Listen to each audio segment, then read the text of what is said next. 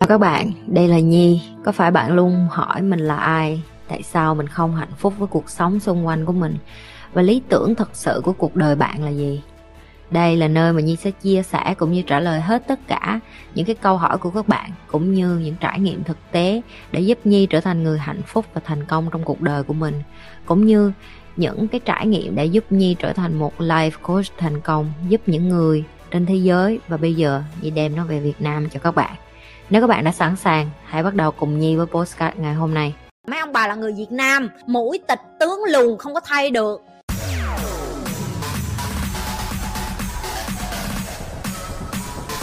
Chị cho em hỏi, việc cạo đầu em bé khi mới sinh và lắc lư con nhiều lúc mới sinh là không tốt đúng không chị? Em nói mẹ chồng và mẹ ruột em nhưng họ cố chấp không chịu, em xót con quá. Chị chia sẻ, chị có cạo đầu Eva khi bé mới sinh, cho mọc tóc không hả chị mắc mớ gì mà đè đầu mấy đứa con nít ra và cạo đầu nó chỉ bởi vì cái niềm tin cổ hủ theo cái kiểu là, ơ, cạo đầu thì tóc mọc ra mới nhiều, tóc mới đen, tóc mới rậm tóc mới dày tóc mới thế này thế nọ thế lọ thế chai. Mấy người có biết cái sợi tóc nó giống như vậy nè? Tôi nói cho mấy người nghe nè. Cứ tưởng tượng đây là tóc. Thì dưới cái tóc nó có cái rễ tức là mấy người cắt cái khúc lia tia lia tia mà con nít nó đẻ ra mình kêu là tóc con á à, để bên này đi cho rõ.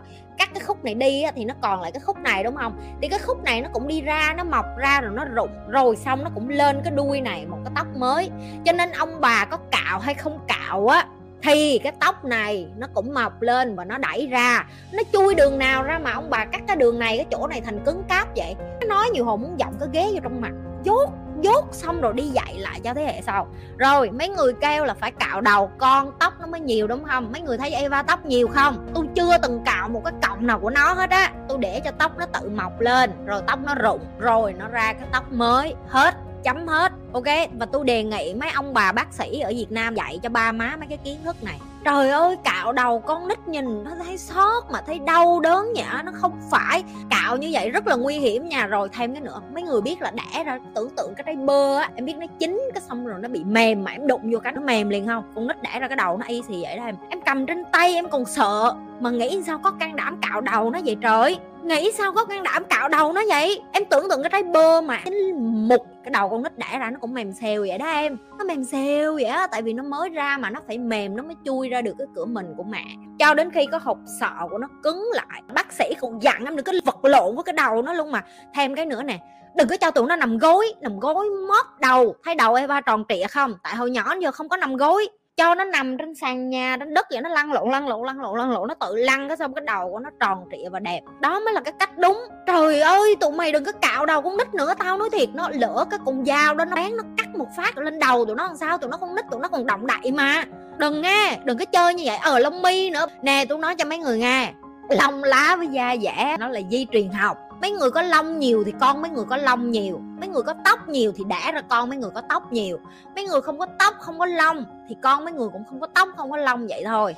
Eva tóc nguyên một cái rừng. Mỗi ngày cột, cột tóc cho nó muốn điên người muốn mệt luôn.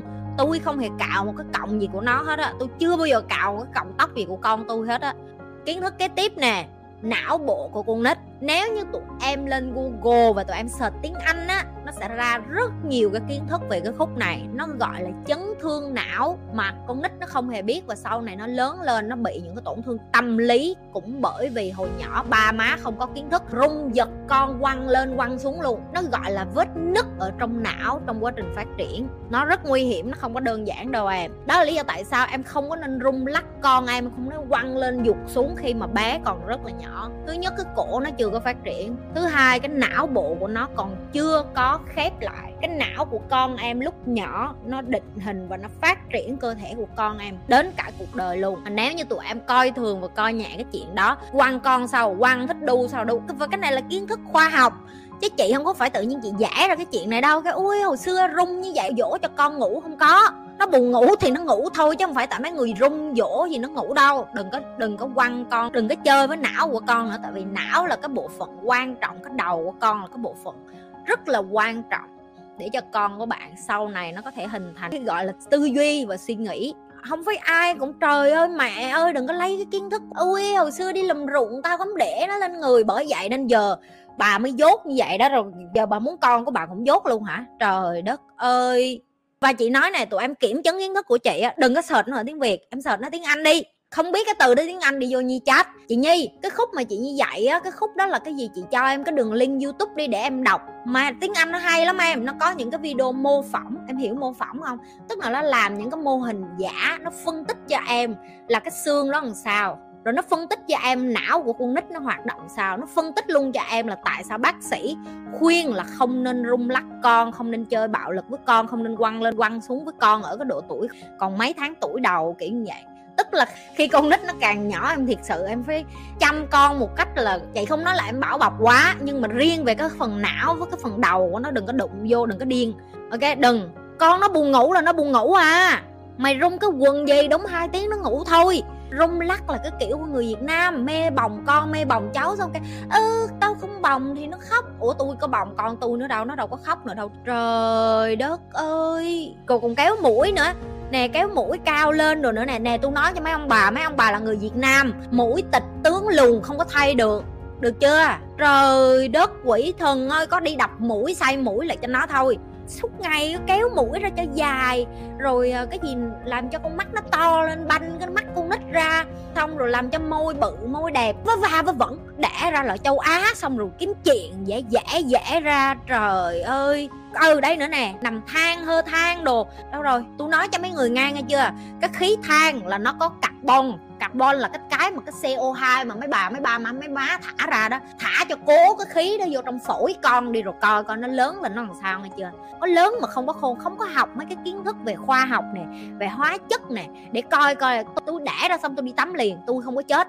Mấy người cái ui, bà già đi rồi bà biết, tôi già đi rồi tôi biết tôi khỏe hơn tại vì tôi tập thể dục nghe chưa? Không tập thể dục, cái người nó yếu nhớt, xong rồi kêu là ư tại hồi xưa đẻ không chịu xong, không chịu hơ hơ cái cục lười biến cái mụ nội vớ va với vẫn toàn mấy cái kiến thức tào lao. Tụi em có muốn biết tại sao mấy cái thằng tây mũi nó cao không? Tôi phân tích cho mấy người nghe nè, cái khí hậu ở châu âu là nó lạnh, cho nên người châu âu đẻ ra là cái mũi của họ nó phải được thu gọn lại nhỏ và nó phải cao lên để họ có thể hít thở được cái khí lạnh. Đó là lý do tại sao mấy thằng tây mũi nó cao đó mấy bà nội. Rồi xong mũi của mấy bà ở châu á nó thấp, tại vì nó thích nghi với cái khí hậu ở châu á cũng tương tự như vậy với lại cái con mắt. Cái con mắt người châu á mình nó hí, tại vì mình là cái vùng mà nắng nóng, cho nên từ xưa cơ thể của mình lúc nào nó cũng phải như vậy này để nó chịu đựng cái nắng và cái nhiệt. Cho nên cái mắt của mấy bà mới như vậy, cái mũi của mấy bà mới như vậy và cái cơ thể sinh học của mấy bà mới như vậy. Được chưa? Rồi cơ thể của con người đều xuất phát từ những người da đen đen là đầu tiên. Rồi sau đó da đen người ta mới cứ đi từng vùng mà thành da đỏ da vàng da trắng. Học là phải học như vậy. Đừng có kiếm chuyện bóp mũi con nữa.